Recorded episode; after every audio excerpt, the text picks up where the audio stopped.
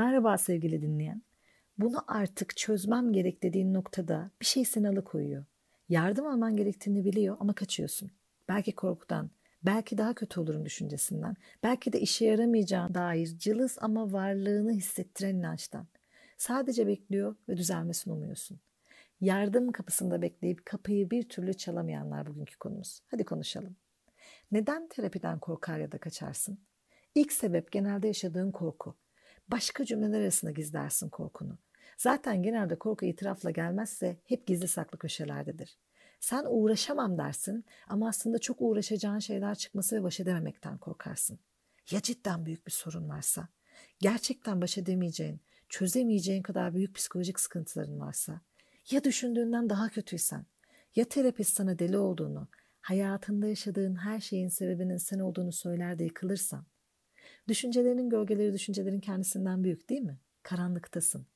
Güneş dik açıyla gelmediği ve seni aydınlatmadığı için uzuyor o karanlık gölge düşünceler. Korkunun en büyük sebebi bu sorunu sadece senin yaşadığını ve sorunun çözülmesinin çok zor olduğunu düşünmen.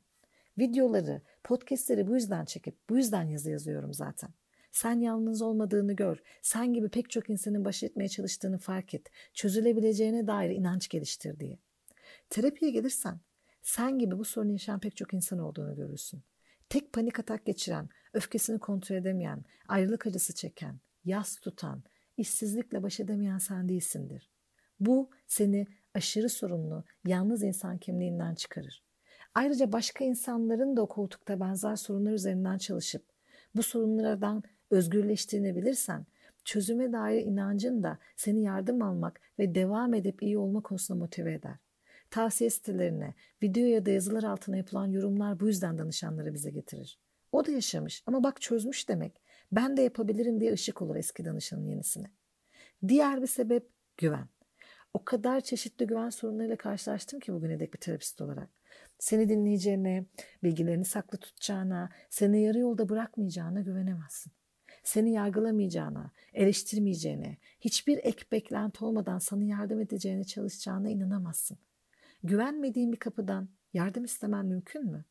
Bir türlü güvenemediğin ve inanamadığın için şüpheyle kıvranmaktansa kendi göbek bağımı kendim keserim dersin. Doğru bir terapist bulduysan kanuni, etik ve insani değerlere sahip olmalı. İşin eğitimini almış, eğitim aldığı alan dışında uzmanlık belirtmeyen bir terapist bulmalısın önce. Eğer doğru biriyle çalışıyorsan bilgilerini saklamak ve korumak kanuni zorunluluğu ve etik sorumluluğu bunu aklından çıkarma. Seni koşulsuz dinlemek, yargısız, eleştirisiz kabul edip ilerlemene katkıda bulunmak da zaten işinin bir parçası. Kaldı ki bir terapist danışanı yardım ilişkisine devam ettiği, ettiği müddetçe danışanı yarı yolda bırakmaz. Mesleğini icra edecek durumda olamazsa gerekirse başka bir hocaya emanet eder ama yine de artık gitmelisin demez. Bir de en sık rastlanılan kaçış nedeni işe yaramayacağını düşünmek. Benim beceremediğimi beni tanımayan biri mi becerecek? Benim bilmediğim ne biliyor ki terapist? Bilincinle bildiklerini anlatırsın. Her şeye hakim olduğunu, gözünün önünde duran her şeyi gördüğünü sanırsın. Bilinçaltı ya da bilinç dışı dediğimiz bir kara kutu vardır ki hayatında yardım almanı gerektiren kazalara sebep olan her şeyi ancak onu açarsan görebilirsin. Onu da çoğunlukla tek başına açman mümkün olmaz. Ya ona ulaşamaz ya da ulaşıp açmaya zorlarsan altında kalırsın. İşte terapist sana o kutuyu bulduran, güvenle açmanı, açtıktan sonra hazır olduğunda ayağa kalkmanı sağlayan kişidir. Şu nedeni de es geçmemek gerek. Terapi dediğin zaman mahremiyet de büyük bir sorun değil mi? Hiç tanımadığın birine hayatınla ilgili en mahrem, en özel şeyler anlatmak tuhaf geliyor. Kimsenin kimseyi dinlemediği, yargılamaya hazır olduğu, en ufak tartışmada özelini döktüğü bir dönemde daha önce hiçbir iletişimin olmadığı birine her şeyini anlatacaksın. Senin için ne kadar sıra dışı olduğunu inan ki anlıyorum. O yüzden en zoru odaya girip lafa nereden başlasam diye düşündüğün o ilk an. Onu atlattıysan artık yola çıkmışsın demektir. Okulun ilk günü gibi. İlk gün başladıysan okul o sene bitmiş demektir. Danışanlarım odaya girdiğinde en zorunu başardınız ve içeri girip başladınız. Bundan sonrası artık gelir derim. Tüm nedenlerin benim için anlaşılabilir inan. Ama seni yardımdan asıl alıkoyan şey değişimin sende yarattığı korku. Bu zamana kadar bildiğin yollar seni huzursuz etmedi. Panikle baş etmek için alışveriş merkezlerinden uzak durdun. Birisi olmadan markete gitmedin. Asansöre binmedin. 11 katı çıktın ama olsun sana hareket oldu. Evden çıkasın yok ama olsun evin pek güzel, pek ferah. Öfkeni kontrol etmekte zorlandın evet ama kimseye zarar vermedin. Duvarları yumrukladın, elimi çarptım dedin. Birine bağırıp kalp kırdıysan yemek ısmarladın, çikolata aldın. Özür dinleyip gönlünü hoş ettin.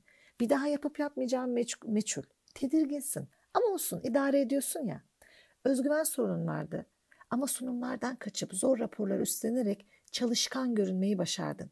İnsanlar seni asosyal sanıyor ama mühim değil kötü bilmiyorlar ya.